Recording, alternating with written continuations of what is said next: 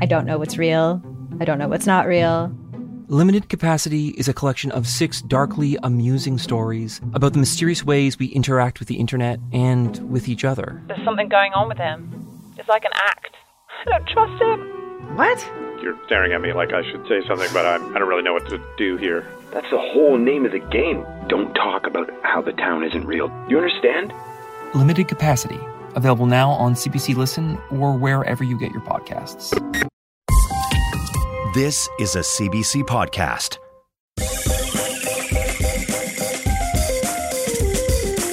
This is Play Me, your digital theater. We transform the hottest contemporary plays into bingeable audio dramas. I'm Laura Mullen. And I'm Chris Tolley.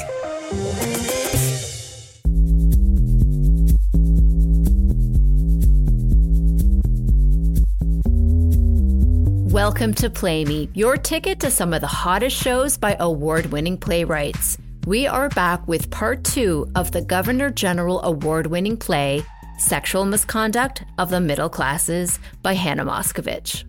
Here's a quick recap of part one. Jon is a successful writer and charming professor on the brink of his third divorce. Annie is his 19 year old university student and a super fan of his work. She sits front row in Jon's lectures and crosses his path on her way to and from school. They form a casual friendship when Annie gets locked out of her home. But one day, Jon finds himself inviting her inside. This is part two of three of Sexual Misconduct of the Middle Classes by Hannah Moscovitch, featuring the cast from the Belfry production Sarah Canning and Vincent Gale.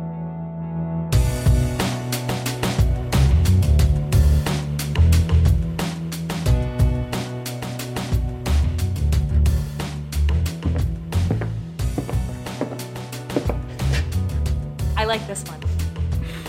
You don't? No, I do. It's just it's Shakespeare. There's a fairly wide consensus that he's good at what he does. So Romeo and Juliet, that's the one you like the best. Is that. No, that's good. That's fine. It's a good one. It is. You're making fun of me for I'm liking. not. But your work's also about love, and there's also wide consensus that it's good, You're that comparing you're a my good writer. characters who are shitty at love to the balcony scene to arguably the most romantic. Wide consensus is different than universal worldwide acclaim. Is it that Shakespeare's uncool? No, it's that you can't. Because I'm not saying you're uncool, you're cool.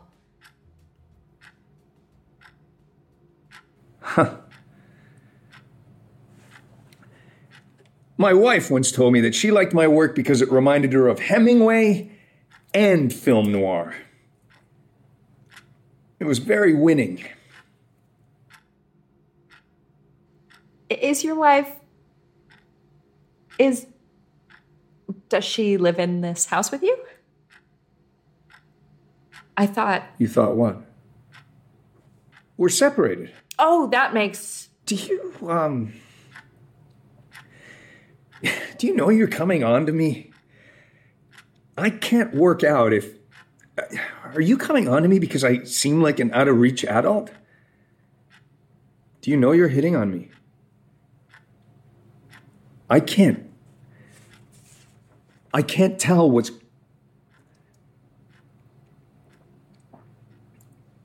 You should go home. Okay.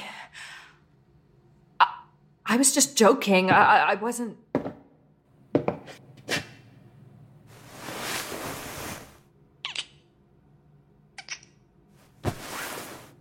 This I should not. Uh, this. This. Yeah.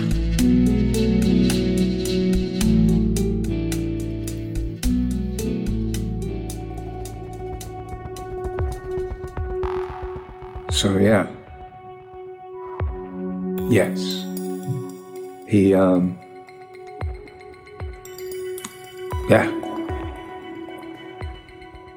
He'd woken up and seen the dent in the sheet where, uh, and then he'd wandered around his house, his heart beating weirdly. And by then, he was pushing it for time, so he threw his clothes on and headed to campus, frazzled, unshowered, in a mental mess. And he walked out into the auditorium, and there was Annie in the front row, laptop out, looking up at him.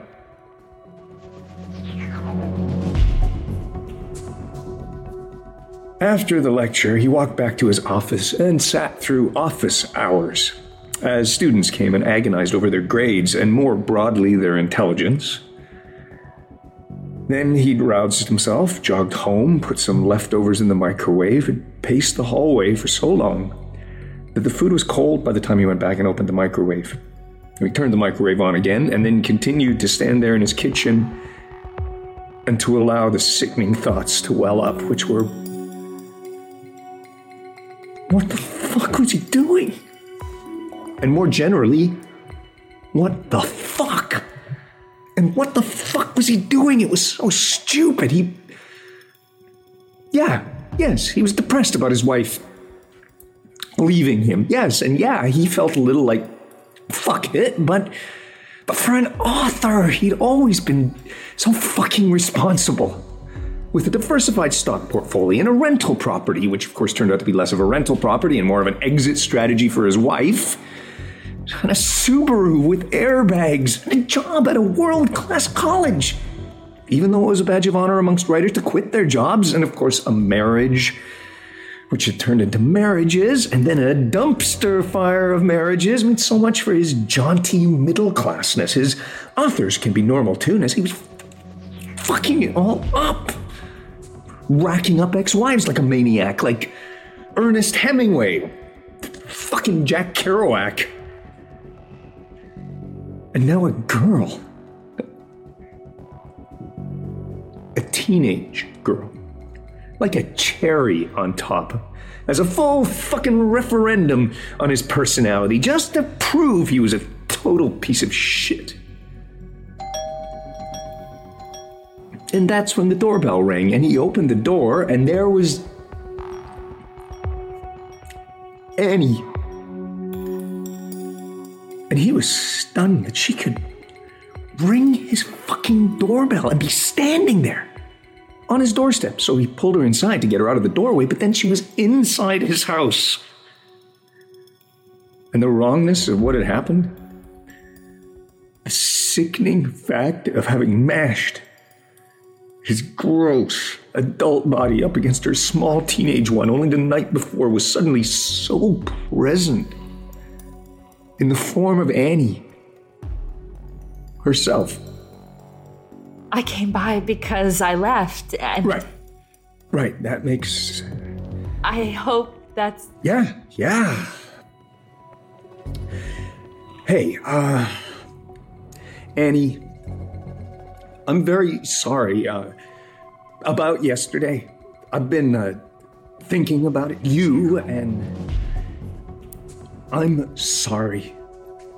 Look, I shouldn't have. I, um. I shouldn't have done that. You don't want to do this more than once? No, that's not what I'm saying. That's not what I'm saying at all. I'm saying this.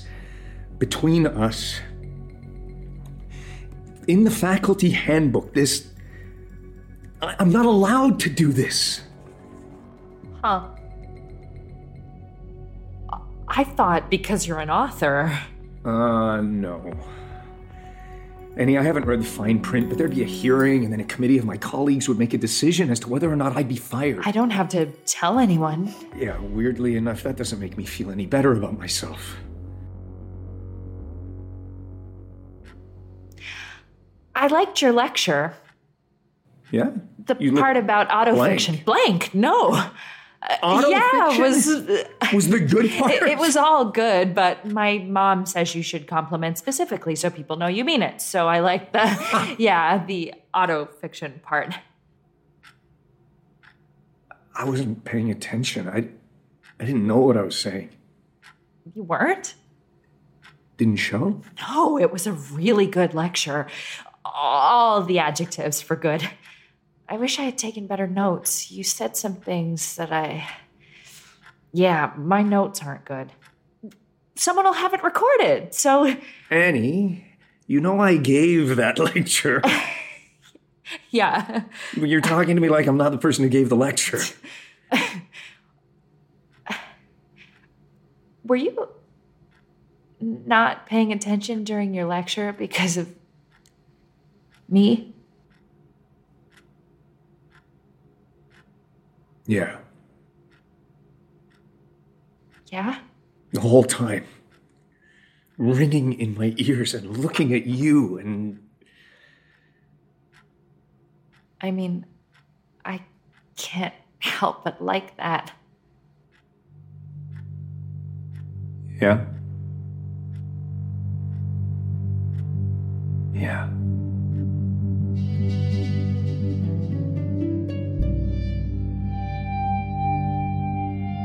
Well, yeah. He didn't stop. He couldn't seem to. Or he didn't. Yeah. Stop. And for a week now, it felt like the whole world had receded. Like it was a, a dim sideshow to the main event. The living moment with this woman, Annie, who was quick and thoughtful and candid and unusual. And she had that cautious sense of humor that came out sometimes primordially. And it felt like contained in her was this maddening clawing. And he liked it when she talked. He, he liked her. I mean, no question. Fucking a 19 year old was not good. But being with Annie didn't feel bad or creepy. It it it, it felt good.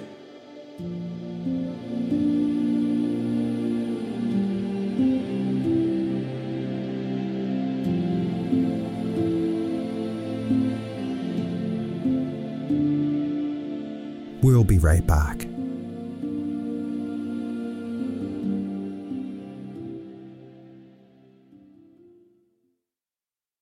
I don't know what's real. I don't know what's not real. Limited Capacity is a collection of six darkly amusing stories about the mysterious ways we interact with the internet and with each other. There's something going on with him. It's like an act. I don't trust him. What? You're staring at me like I should say something, but I'm, I don't really know what to do here. That's the whole name of the game. Don't talk about how the town isn't real. You understand? Limited Capacity, available now on CBC Listen or wherever you get your podcasts.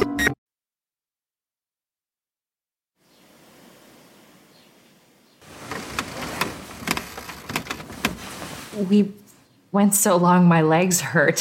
Hmm. Can I ask, what's sex like with the teenagers you normally. I don't know. What, you take your clothes off, fuck for two minutes, and then you're texting your friends? LOL, he was so bad at sex. We say bad at sex, yeah. Come on, what's it like? I don't know. It's more. I don't know. I don't know. You're like an actual man. You have like a lot of specific things you like. Anyone my age is more like, yay, we're fucking. It's good you're more specific. I meant it in a good way.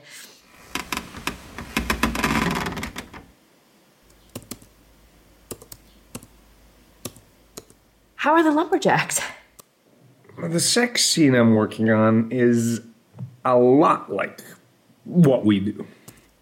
Yeah? hmm Yeah? Yeah.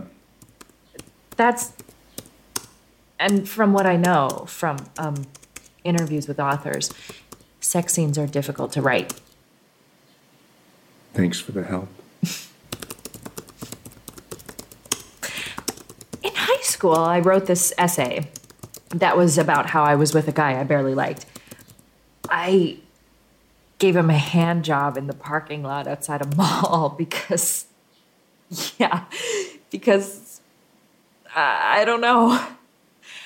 I sometimes stop feeling like it mattered what I did. I, I didn't fit in well in high school. Suburbs. So I should send it to you. The essay. If uh, if Annie, I probably can't look at your writing right away. I'm in the middle of grading graduate work. I, want didn't to, I wasn't but angling. I hope you don't think I look, I don't know why I said that.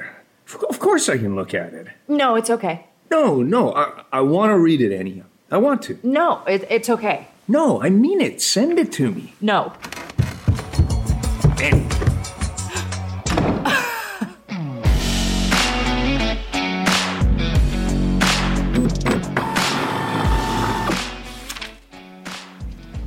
It was good. It was. It was good. Last night, late, he'd seen the email from Annie pop up in his inbox, and he'd closed his laptop and he'd gone and poured himself a whiskey because, yes, yeah, he'd been scared shitless that it was going to be. He was so oddly thrilled by this this small piece of wunderkind writing and so relieved that Annie was what he thought she was. That he found himself Googling that line from Thoreau. no, it was Emerson. And jotting it down and then printing off her pages and crossing out sections, making notes in the margins, adding in exclamation marks besides the parts that were original, those parts that tore him up or caught him off guard. Hi.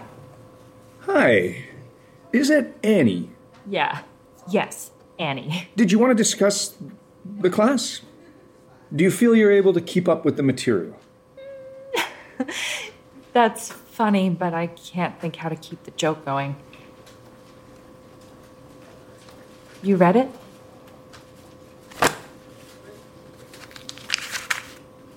I greet you at the beginning of a great career. Uh huh. Ralph Waldo Emerson wrote that line to Walt Whitman in 1855 about leaves of grass. Annie? oh, shit. well, in case this makes you stop crying, it's not that good. I've edited where you lose me, where it gets a little obvious. It's 16 pages long. It finishes on page 11 and so on. I used a red pen just to be a dick. I mean, good characters, good twists. It surprised me, and your dialogue is fucking great. You're a natural. You like my work, I can tell. It's not an imitation of my style exactly, but it's. Annie, you, you're. That blank look, is that you somewhere off in your thoughts being a Wunderkind?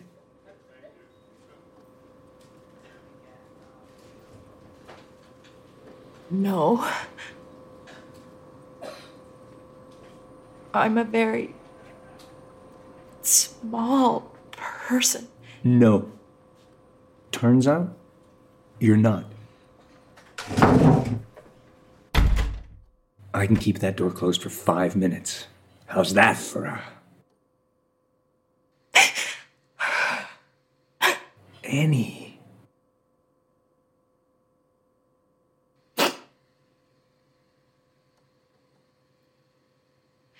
Hmm.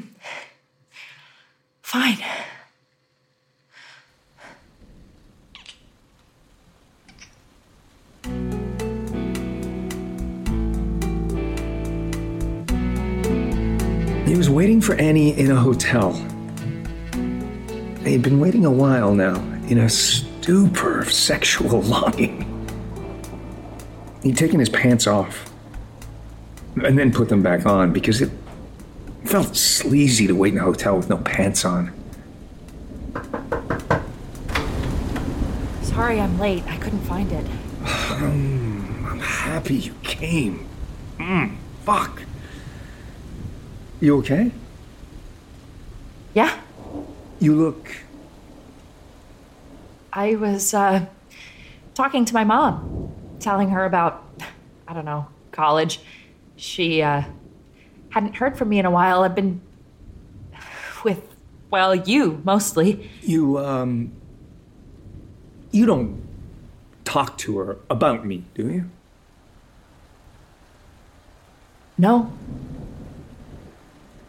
This hotel's. You like this hotel? Yeah, it's fine. Why? What's wrong with it? It seems fine to me. It's it's a little what? Sleazy?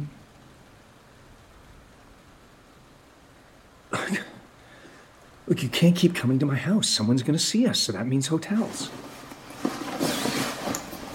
Annie! Annie! Just let me take my clothes off and then you can Okay. do whatever. I- I'm sorry about the hotel. I'm sorry. Stop doing that. What the fuck? It's paid for. What? What is? The hotel room. So? You paid for So? it. So I want you to get your money's worth for this shitty hotel. Annie, holy fuck, what's wrong? You don't like the hotel? I don't want to stay if you don't like it. I'm sorry I didn't get a nicer hotel. I wasn't thinking. I just wanted to see you. I booked the first thing that came up that was close to our places. Annie. Annie, I'm sorry. Please, don't cry. I'm not crying. Why are you angry at me? I don't. I don't know. Well, I don't know either. And if you don't know, and I don't know, no one knows.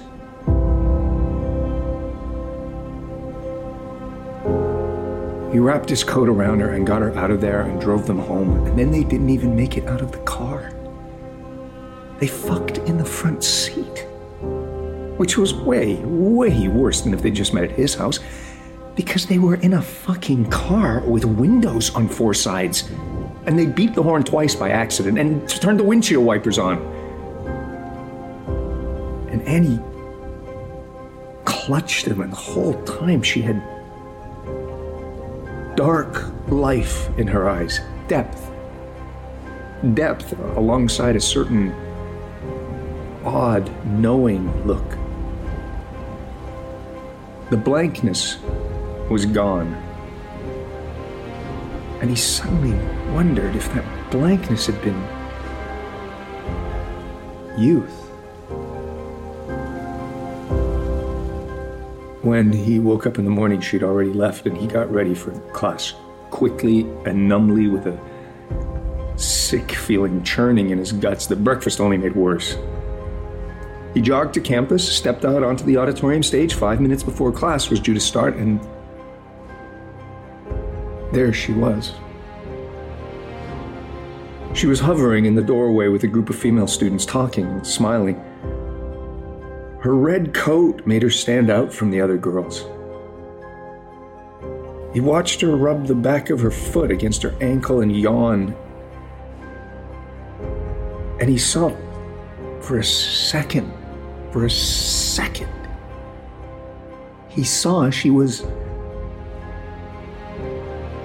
19 years old.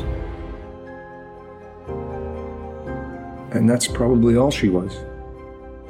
She was a little prettier, a little smarter, more talented, maybe, than her cohort, but not. not enough to.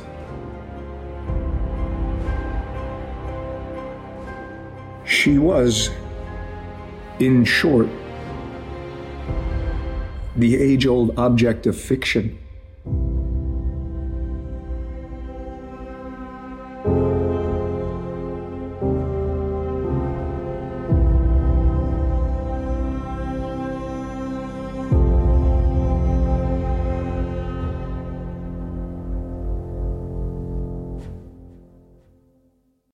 That was part two of Sexual Misconduct of the Middle Classes by Hannah Moscovitch. You can hear the conclusion now on Play Me. The play featured Sarah Canning and Vincent Gale. This recording was directed by Michael Shamata and featured some original music by Tobin Stokes. Sound design and editing are by Chris Tolley. Sexual Misconduct of the Middle Classes received its world premiere at the Tarragon Theatre in Toronto in 2020. Thank you for listening to the podcast. And just a reminder, you can always catch us on CBC Radio 1 on Sunday nights at 9 and Wednesday nights at 11. We'd love to know what you think about Play Me. You can connect with us by emailing playme at cbc.ca. And if you haven't already, please subscribe to Play Me through Google or Apple Podcasts.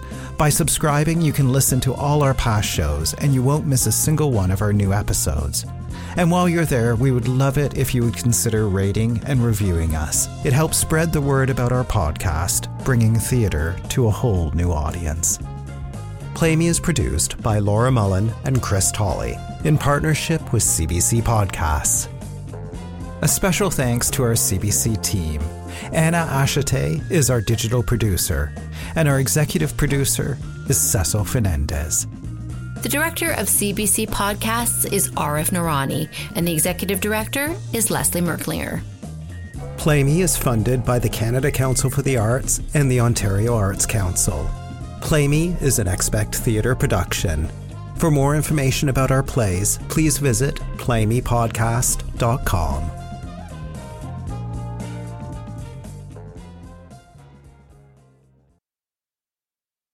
For more CBC podcasts, go to cbc.ca slash podcasts.